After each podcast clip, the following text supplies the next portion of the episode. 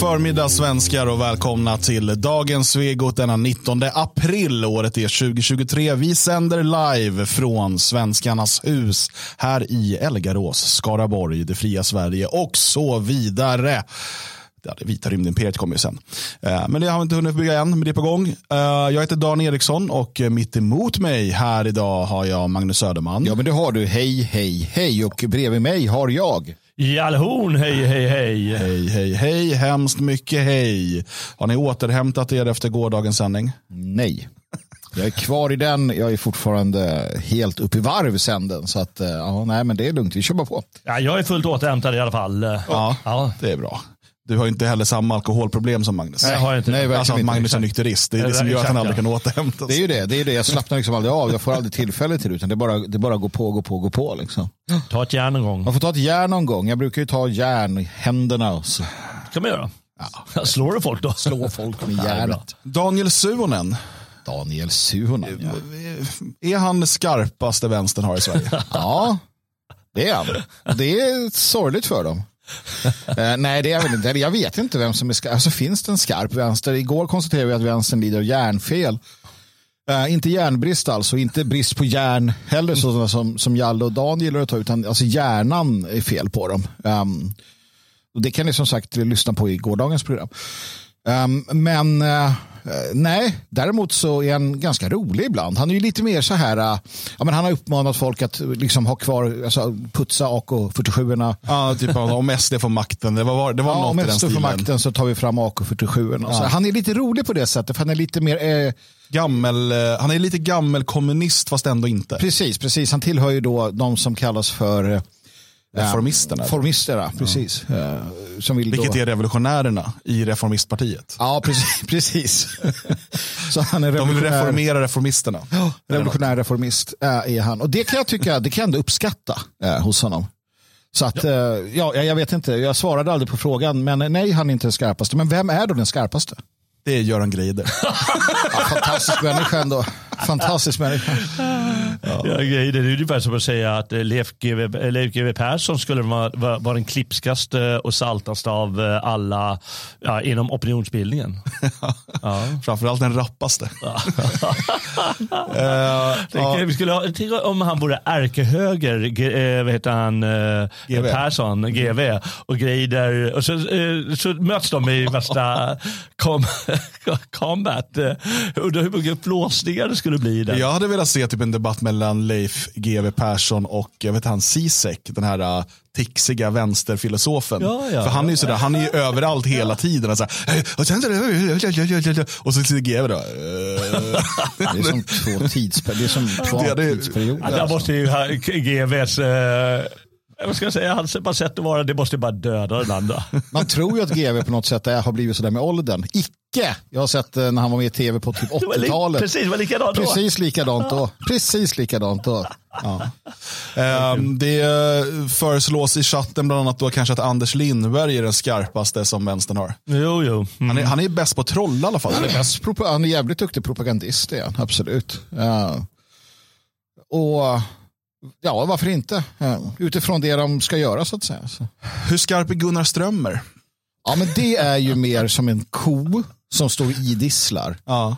Gud i himlen när jag försökte Och som inte riktigt har liksom, repat sig efter att den blev påkörd av en traktor en gång. Nej, men precis. Och att han har en ständigt pågående stroke. Skillnaden är den att eh, kor, när de står och idisslar, så vill man gärna vara nära Ja, ja. dem och klappa dem och, och liksom lyssna på dem så att säga. Precis. Allt medan när den där strömmer pratar, då vill man ju bara skära halsen av Ja. sig. Och, och, och det, med, med tanke, det där med stroke, det var lite det. Det, det är ju som han, eh, senatorn i USA. Eh, han som, som fick en stroke och vann valet. Um, han, just han påminner, det är där jag kommer att tänka på, han påminner väldigt mycket om liksom den där eh, och det är också intressant, en hjärnkirurg som är superexpert förlorar mot en kille som klär sig sämre än mig. Ja, är det, Han går i hoodie och mjukisbyxor och, och, och kan knappt prata. Och så. ja. Eh, men det, men det handlar ju om identifikation. Det är ju väldigt många av Demokraternas väljare som känner igen sig. Jo, det är sant. Det är Är han Demokraternas skarpaste kort? Det kan vara den skarpaste. Fetterman, just det. Fetterman, ja. Det är dock ett coolt namn. Ja, men det är det ju. You can be a fat man, but I'm fatter man. Precis, always the fatter man. Eh, vi, vi ska nämligen prata om både Gunnar Strömmer och Daniel Suhonen lite senare. Eh, vi ska dels läsa lite av vad Daniel Suhonen har skrivit, vad han har hittat på på sistone, när han pratar om AI och hur, ja, jag vet inte, han har någon typ av kommunistisk revolutionsdröm inom AI-världen eller vad man ska säga. Eh, och eh, Sen så ska vi titta på mm, utdrag ur en debatt i Sveriges riksdag mellan Sverigedemokraten Pontus Andersson och eh, justitieminister Gun- Gunnar Strömmer eh, om svensk fientlighet. Eh, så det kommer vi göra lite senare. Men jag tänker att vi ska börja med eh, den eviga turkfrågan. Just det, ja. Ehm, det pågår ju en massiv övning i Sverige just nu. Jag vet inte om ni har missat det. Idag tror jag att eh, man kommer ju ha en inkallelseorder via P4. Jag tycker ju sånt här är fantastiskt roligt och spännande på många sätt och vis. Det är, vad är det, 30 000 eh, inblandade eller 20 000 inblandade. Övningen går över hela, hela landet. Det är liksom stora transporter på vägarna och man testar att göra en inkallelse över radio. Eh, Så det är inte på riktigt om ni hör den, eh, men det är coolt tycker jag. Jag älskar det här. Är det som Hesa Fredrik fast värre? Ja, typ. Alltså nu, jag tror att det är idag som Sverige då hamnar i krig eh, i övningens scenario. Och, och det har ju att göra med NATO, att vi samövar för, vi har NATO-förband, vi har amerikanska förband som har varit i Härjedalen och de ska ner till Skövde tror jag och strida på gatan eller om det var eh, någon annanstans. Eh, och det har ju med NATO att göra och det leder oss vidare. Det gör det verkligen. Det som händer Eh, för att eh, vi har ju pratat om eh, problemet med att eh, Sveriges regering kryper för Turkiet och Erdogan eh, för att han ska då, jag vet inte, på nåd eh, låta oss vara med i NATO. Och, och jag menar, det är klart, jag, jag är väl liksom um, avigt inställd från början eftersom att jag inte är speciellt sugen på ett NATO-medlemskap. Eh, så att det gör inte saken bättre. Så det är liksom som att Sverige förnedrar sig för någonting som jag ändå inte vill ha. Det blir liksom ännu värre. Det blir så här, ja. Eh, Men, men vi har sett flera exempel på det, inte minst då på hur man eh, pressade polisen till att eh, inte ge demonstrationstillstånd till koranbränning utanför Turkiets ambassad. Vilket sen förvaltningsrätten som väntat kom fram till eh, det där var fel av polisen. Men då var det för sent. Eh, och det här gjorde man ju då för att eh, liksom slicka Erdogan så att säga. Jag tycker också det blir värre när vi tänker på att polisen har överklagat detta igen. Ja, ja. För att de, de vill verkligen, de vill verkligen liksom ta det här ett steg längre. De vill, alltså svensk polis och deras juridiska avdelningar vill inskränka svensk yttrandefrihet och samlingsfrihet och så vidare friheter. Man vill det, med berått mod vill man detta. Eh, Det är allvarligt att när, när, när polisen driver frågan. De borde vara nöjda tycker jag, men det är de icke. Så det här militärövningen Aurora 23 ska till Mariestad Yes! också. Bör jag eh, typ eh, göra något? Ska jag, Yes! ska jag liksom bygga barrikader? Vad händer?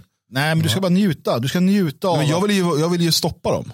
Nej, men Jo. det, övningen är väl bra? Jag kan springa ut med min mysse och min bysse och bara "Ii!" Ja, men vi tänker att du gör det. Vi, vi, vi, vi, vet du vad vi gör? Vi testar konvojstörning på E20.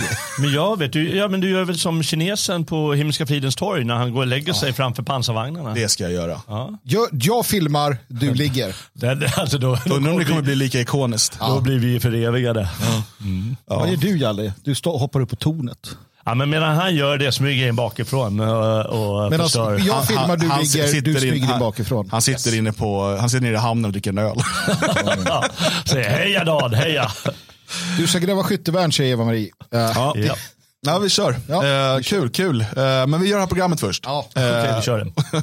Och eh, anledningen till att vi kommer till det här igen då, det är för att eh, om några dagar, den 24 april, så är det då den eh, internationella, eller inte så internationella längre, minnesdagen för folkmordet på armenierna.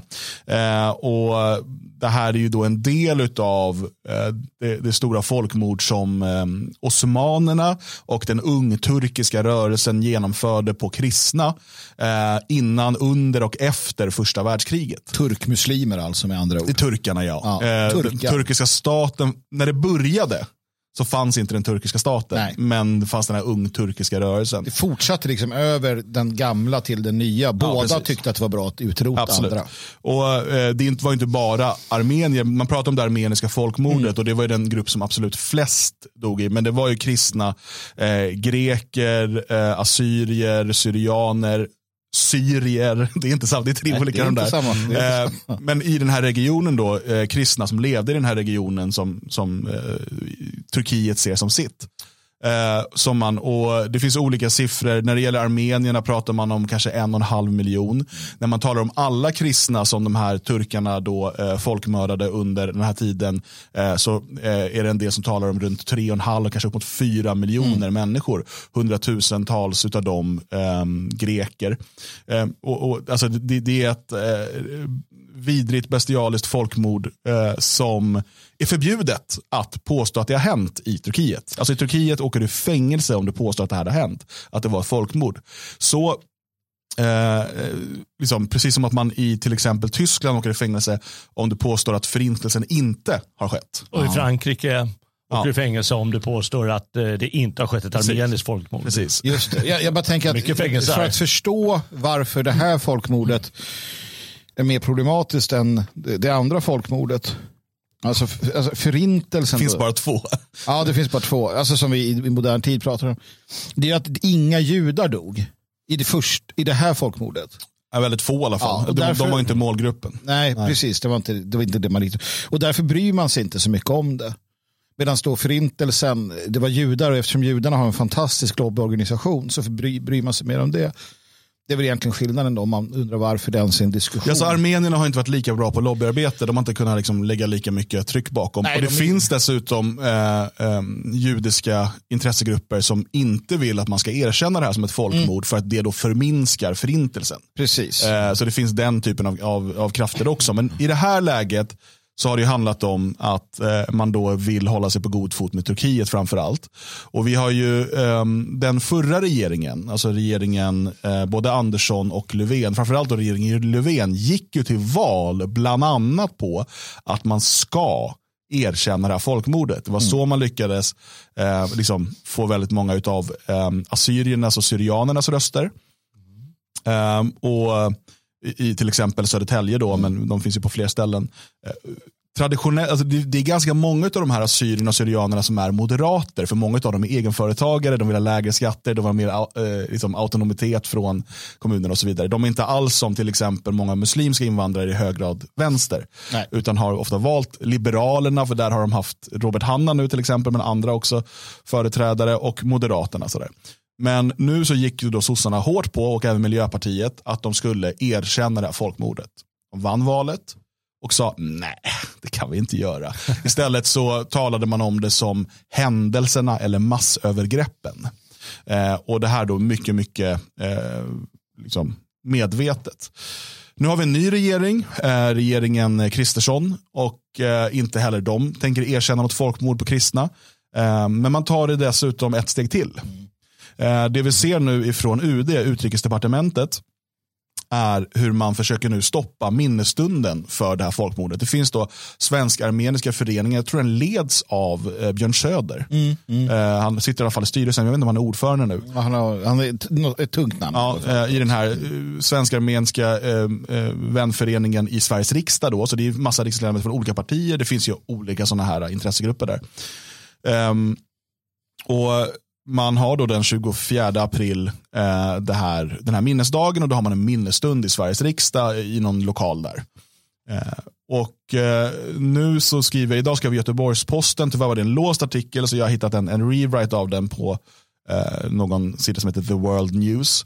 Eh, och då, vet vi då, då, då kommer det uppgifter då om att utrikesdepartementet och då Tobias Billström som, som utrikesminister eh, har på olika sätt, olika sätt då utövat påtryckningar för att försöka stoppa minnesstunden alternativt se till att ledamöter inte går dit.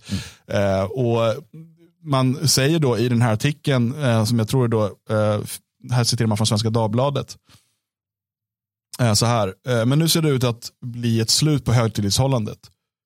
Eh, åtminstone om utrikesminister Tobias Billström, eh, Moderaterna, får som man vill. Årets minnesstund är planerat för den, eh, att den 26 april och Armeniens ambassadör är inbjuden att tala. Det råder ingen tvekan om att det begicks fruktansvärda övergrepp mot den armeniska folkgruppen och andra minoriteter i det sönderfallande Osmanska riket. Men enbart ett fåtal länders regeringar har offentligt tagit ställning i frågan och erkänner folkmord och Sverige är inte ett av dem, säger Tobias Billström. Um, och uh, Uh, vänskapsgruppen leds av Björn Söder, precis, och han bekräftar påtryckningar från UD. Citat, vi har internt i våra partier blivit uppmanade att inte genomföra ett högtidlighållande i riksdagen i år. Mm.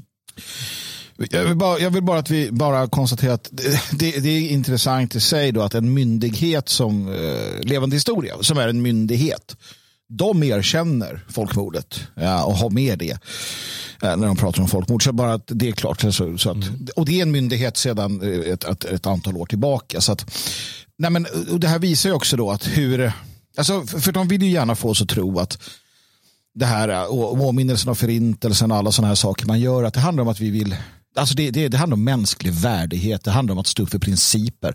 Det handlar om att vi ska liksom, aldrig ska det hända igen och så vidare. Vilket visar sig vara en ren jävla lögn. Uh, inte bara från, från svenska politiker mot andra länder. Jag vet inte hur det är i Tyskland till exempel. Jag vet inte om man har erkänt det här folkmordet på armenier där.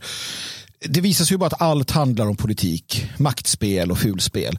Eh, och att man är beredd att kasta alla dessa jävla principer om mänskliga rättigheter och, och, respekt över bord. Och krypa för turken. För att turken fortfarande sitter med ett punggrepp på oss. Um, och det är skamligt. Så att nästa gång de tjatar om förintelsen och ifall de glömma det, det, liksom hur hemskt det är med det. det skit på er. Uh, för att de, de har inga principer. De har de principer som gynnar dem för stunden. Och att, att, att, att hylla sex, eller inte hylla förintelsen, utan att, att ihågkomma förintelsen, det gynnar politikerna i Sverige. De blir gynnade av att minnas judarna. Hade de inte blivit gynnade hade de skiter i det också. De skiter i allt som inte gynnar dem. Det är jävla pack. Så jag, jag tror det stora problemet här, det är att svensk politik är svag. Svensk utrikespolitik, Sverige utrikespolitiskt sett är ett svagt land och därför kan givetvis turkarna, Erdogan gå med, med vad heter han, Billström som en chihuahua. Mm. Det är inte värre än så, det är inte konstigt än så. Antagligen är det så att ända sedan Palmes dagar, som, där tanken var att Sverige ska lyftas utrikespolitiken, så har Sverige, det blivit fel det där. Mm. Och samma sätt så är vår minoritetspolitik, den är svag och eh, gör oss svaga snarare eftersom då är det lättare att spela ut landet gentemot grupper. Mm. Det är en massa politik som har gått fel. Man måste göra klart för sig att diplomati, du, du kallar det att det inte står för principer och det är givetvis så. Men alla vet att diplomatin handlar om att lösa problemen ändå. Jaja. Genom att kalla det lite andra namn som det här lite pinsamma som Ann Linde mm. Eh, kallar det massövergrepp. Var det du som mm. tweetade någonting om det? Eller? Ja, för jag kollar på det nu igen men det var två år sedan eller någonting. Som, ja. ja precis. Och uh, kallar det övergrepp. Ja. varför kallar det inte folkmord liksom, ja. när sossarna egentligen ville genomföra det? Som ett folkmord mm. eller kallar det för det. Eh, och då är det meningen att diplomatin ska kunna lösa det, men man kan bara vara en bra diplomat om man är stark. Mm. Man kan inte vara det om man är svag, Nej. för då blir man en chihuahua. Mm. Men det, du, Magnus, du nämnde det här med eh, levande historia till exempel och att man de här eh, liksom, minnesdagarna och så vidare, att det egentligen är ett politiskt spel. Mm. Och det, det, eh, när eh, Göran Persson inrättade det Forum för levande historia, när han höll den här stora förintelsekonferensen i, eh, i Stockholm, det var ju ett sätt att dels till viss del reparera rep eh, relationer med Israel, mm. men också eh, att liksom, eh, bygga rela bra relationer med mäktiga grupper som hade utövat stora påtryckningar på Sverige. Mm. och visa att liksom, vi, eh, alltså, genom att som då till exempel då Göran Persson tar på sig kippan och lova, liksom, svära ja, via evig skuld och så vidare, Eh, så eh, har man då, tycker man då satt sig i en bättre position med de här grupperna. Ja. Men om några armenier, eller assyrier eller syrianer blir sura, eh, eller greker eller så här, ja, det är inte så viktigt just nu, för nu ska vi bygga den här relationen med Turkiet. Och, och, så att hade det varit så att det, vore, att det inte vore opportunt att till exempel ha förintelsens minnesdag, säg att det vore tvärtom, att det fanns en, en stark kraft eh, i Eh, i det internationella samfundet som tyckte att förintelsen har inte skett och den som påstår det den kränker oss och vi kommer inte handla med dem eller sådär. Då hade mycket väl Sverige kunnat vända på något år eller två och bara förintelsen, Nej, det är, du menar massövergreppen i Tyskland? Ja, precis. Nej, för, I Polen var det förresten. Det var inte Tyskland, det var i Polen. Jag, jag tycker att det, för det är värt att ta upp i samband, det kanske är flera av våra lyssnare som inte är medvetna om det, men fram till inte vet jag, 60-talet, 70-talet Ja. så var ju förintelsen ingenting man, Nej, nej. man brydde sig om. Alltså Nej. ingen, hela västvärlden struntade i det. Var då förintelsen. Liksom. Mm. Det var ju efter långa och, och hårda påtryckningar från en, en, en judisk eh, elit, eh, en judisk ehm, ett judiskt eh, liksom, kollektiv som växte sig starkare under årtionden. Mm. Till sist kunde de då Det är inte bara det, utan det fanns ett behov av eh, i, i liksom USAs och, och, och, eh, det globala väst, kanske man kan prata om då, eh, i deras nya historieskrivning, i deras liksom, eh, imperiebyggande så fanns det behovet av denna, denna genesis, denna liksom skapelseberättelse, hur vi liksom växt, alltså varför är demokratin så överlägsen och de mänskliga rättigheterna och allt det här, det globala samfundet så viktigt? Jo, för att det, det började med, och det är, liksom, det, är det som sig från historien, det är, liksom andra världs, det är nazisterna, andra världskriget och folkmordet, alltså förintelsen. Eh, men som tur är så eh, kom ju demokratin och räddade eh, och befriade Europa från det här. Och nu så måste vi sprida demokratin. Så, att, så fort man kan säga, okej, kolla Irak, kolla Libyen och så vidare. Ja, det är som nazisterna, det är folkmord. Och vad behöver de? Jo, de behöver demokrati. Vi bombar, vi bombar lite demokrati till dem. Och då har man eh, kunnat liksom bygga det här narrativet hela tiden om liksom det, det stora. Eh, det är som att förintelsen är demokratins eh, big bang. Ja, men verkligen, verkligen. Och, och skillnaden är ju då som sagt att Turkiet, Turkiet har varit geopolitiskt viktigare eh, än Armenien. Ja. Ja, det är klart det är det. Och, och det, det, så är det. Och, och Grekland har vi ju liksom övergett så många gånger historiskt sett. Um, så att det är inte så konstigt. Eh, Jag tycker att eh, eh, alltså ett stort problem kommer från den där idén om att eh, oj, oj, här är en stor skuldfråga och då kan vi skapa demokrati som är så vackert och skönt. Jag har, jätte, jag har alltid som historiker väldigt, väldigt svårt med den här skuldfrågan som alltid ska plockas fram.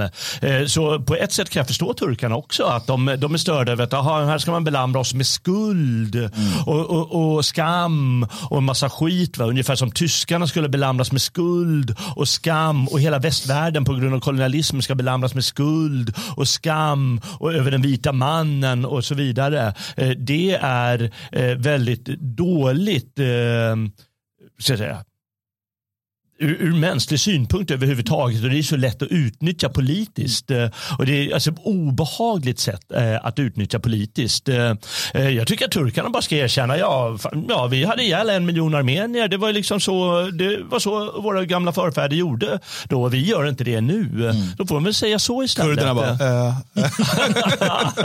ja. Och eh, armenierna får, de får trycka på att det, säga att det är en skam om Sverige går med i NATO eh, som eh, genom Turkiets välvilja. Vilja. För då lirar de sig med några som haft ihjäl våra förfäder. Det, jag tycker att debatten borde gå så mer än den här eh, på något sätt låtsasdebatten som förs i Sverige. Att ja, men vi ska inte säga någonting om det. Eh, och eh, Ja, jag vet inte vad som Men, händer. för det blir ju lätt komiskt när man ska då förhålla sig till de här geopolitiska storspelarnas eh, egna liksom, regler. Kommer ni ihåg under corona eh, när, när den här WHO-toppen vägrade säga Taiwan? Ja, just det. Han kunde inte säga, liksom, ta, ta Taiwan i munnen. Du vet, När de försökte då, han bara, nej nu bryts det upp här. När de så här Men Taiwan, så bara, mm, Kina, ja. mm, mm. Du vet, för man måste då den här, ha de här diplomatiska relationerna med ganska så här megalomaniska liksom, diktatorer. Ja, men det kan man ju bara återigen om man är svag. Då kan man inte säga Taiwan. Då är man feg. Och det är lite den situationen som de här svenska politikerna sätter sig i hela tiden istället för att tala klarspråk. Och, och turkarna de kanske för det här spelet jäkligt bra nu. Eh, lyckas med det på något sätt. Och det är väl antagligen för att Armenien är ett svagt land. Då kan de hålla på sådär och sätta tryck. Och ni ska, ni, ska inte, ni ska förbjuda den där minnesstunden och så vidare. Jag tycker att de ska ha sin minnesstund. Och de ska säga vad de vill, kalla det folkmord eller massövergrepp eller vad ni känner för. Eh, det bästa tycker jag vore om man tog bort eh, den här ljudhistorien och inte kallar det för ett skuldskapande folkmord. Och på samma sätt som det här är också fel att kalla ett skuldskapande folkmord. Eh, men man ska ju ha sin minnesstund. Och man ska Men ta hänsyn till det- Den stora skillnaden här är väl då kanske att om vi pratar Genesis eller skapelse, berättelse eller vad man ska kalla det för, så är det ju så att Turkiet skapas ju på det här folkmordet. Ja, Alltså den, den, modern, den, den nuvarande turkiska staten. Eh, dels så är det liksom resultatet av en ockupation av, av europeisk mark, fördrivning av europeer, fördrivning av kristna. Och det liksom på någonstans då finns en kulmen då här i början på 1900-talet med det här folkmordet och sen bildas den moderna turkiska staten. Ja, eh, och eh, jag tycker det var bra att du tog upp det här med levande historia. Jag ska faktiskt läsa för jag tycker att det är väldigt målande som de ändå beskriver vad som händer. Och sen ska jag säga att de har fräckheten sen att säga att ah, men det här har inte räknats så, så gravt på grund av att det inte är rasideologiskt betonat. Och det vet ju vilka som har satt in den där lilla klammen. Här. Men då står det faktiskt här, folkmordet utfördes genom tvångsdeportationer, avrättningar, massakrer och framkallad hungersnöd. Människor brändes till döds instängda i byggnader och dränktes i floderna. Hundratusentals dog av hunger, törst och godtyckligt våld under påtvingande dödsmarscher mot ett ingenmansland i de syriska och mesopotamiska öknarna. Kvinnor våldtogs, fördes bort och såldes på slavmarknader. Kvinnor och barn tvångskonverterades till islam. Barn togs från sina föräldrar för att uppfostras hos och som muslimer. Kristna kyrkor och monument förstördes. Kristna by och gatunamn byttes ut. Offrens egendom och ägodelar konfiskerades. Det här hör ni. Och de ska inte få ha sin lilla minnesstund. Nej. Jag, För att det kan reta Erdogan. Ja. jag, jag vill här passa på bara igen och konstatera. Det är inte så mycket man kan göra åt saken. Men om du lyssnar på oss nu och åker till Turkiet så tycker jag på riktigt att du är en avskyvärd jävla idiot. Ehm, det finns inget skäl för dig att åka till Turkiet på semester. Ja, om du är eh, historiker eller arkeolog och vill åka och besöka vissa områden och sådär, så jag förstår det. Ja, det kan jag köpa. Eh, men är att du... du kan lika, ska du en, vill åka på solsemester, åk till Grekland, Spanien, Italien, eh, fan, Egypten är fan Men bättre. annars åker du till ett, ett land som, som är i alltså Turkiet har under årtionden legat i strid, legat i krig med Europa. Det har inte tag- för dem har det inte slutat. De hotar att öppna slussportarna. Eh, De attackerar Grekland, de attackerar Europa.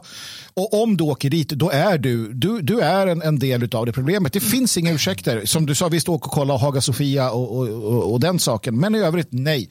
Och jag vet att vissa kommer göra det. Jag, jag tycker ni ska skämmas som hundar. Jävla, eh, fy fan alltså. Går det inte att planera om den här semestern till Armenien? De Absolut. skulle ha några sköna Grekland. eh, ställen och semester i. Ja, men alltså det här, år ut och år in så ser jag folk som är nationella som bara, nu ska jag till Turkiet, äntligen lite härlig sol. Så bara, hoppa i sjön liksom. Hoppas du dränks det är väl det de gör när de är där i havet. sig. Ja, men hoppas de dränks i havet. Att Apollon sliter ner dem. Eller ungturkarna Ungtur, kommer jag och dränker vilket. Alltså, dem. jag tycker det är så jävla trött. Så kan det någon gång finnas någon jävla stringens i människor? Så här, ja, men jag, jag tror på det här. Men sätt för fan lite handling bakom orden. Någon jävla gång. Ja, eh, så att vi ser då ett fortsatt krypande för Turkiet helt enkelt och eh, ingen är väl, eh, tyvärr så är väl ingen förvånad utan och, och nu, nu får vi se vad den här vän, vängruppen gör och hur många ledamöter som då viker för partipiskan. Kommer några moderater delta? Eller eh, skiter man i det här nu för det är viktigare att liksom vara med i NATO? Jag har också Kommer några SD i det ta? Ja, men jag, jag tycker också att eh, det har liksom blivit det här att, att, vi, ska- att Sverige ska gå med i NATO har blivit, ja men nu är det så och då ska allt göras för att det ska bli så. Som att det har fortfarande inte funnits någon ordentlig debatt kring det. Jag har fortfarande inte, alltså, eh, jag, jag tror så här, vi får se vad som händer i Ryssland och Ukraina nu, men låt oss eh, förutsätta att det de kommande två åren kanske lugnar ner sig. Eh, kommer svenskarna vara lika sugna på att gå med i NATO då? Mm. Antagligen inte. Jag tror att många redan har hört, vissa tror att vi är med i NATO. Ja. Och många har nu ingen aning om vad som egentligen händer. Ja, faktiskt, jag tror det folk inte är så jävla intresserade av, av sånt. Liksom. Ja. Eh, nu, tycker jag, nu tycker jag att det är bra att det sätts lite på spel här, att det ska hållas i riksdagen, Ja, ja. eh, den här minnesstunden. Eh, Men jag måste ändå av alla avgudar ge den här Reinfeldt, eller vem det var som sa det, lite rätt. Att eh, när de i diplomatiskt, med diplomatiska ord säger att det, jag tycker inte allt det här ska politiseras. Jag tycker att den här minnesstunden egentligen ska hållas i riksdagen. Det tycker jag är fel plats. Jag tycker det är en mycket olämplig plats. och Jag tycker det är väldigt synd att politisera sådana här grejer och, och skapa liksom, som demokratin skulle ha med det där att göra. Eh, Eller vår riksdagsdemokrati skulle ha med det. Jag tycker minnesstunden egentligen ska hållas någon annanstans. I en ståtlig kyrka. I Storkyrkan kan de ha den I kyrkan eller armeniska ambassaden. Men då får Ja, väl, ja, men, alltså, det, det här är viktigt. Det här, jag tycker vi kan stanna lite vid det här. För att, Eh, jag åker till Hova här då och då. Här ligger nästgårds. Så det är ukrainska flaggan hela tiden. Jag gillar Ukraina, jag är sympatiskt inställd i Ukraina, jag stöttar Ukraina. Men jag vill ta ner den där jävla flaggan.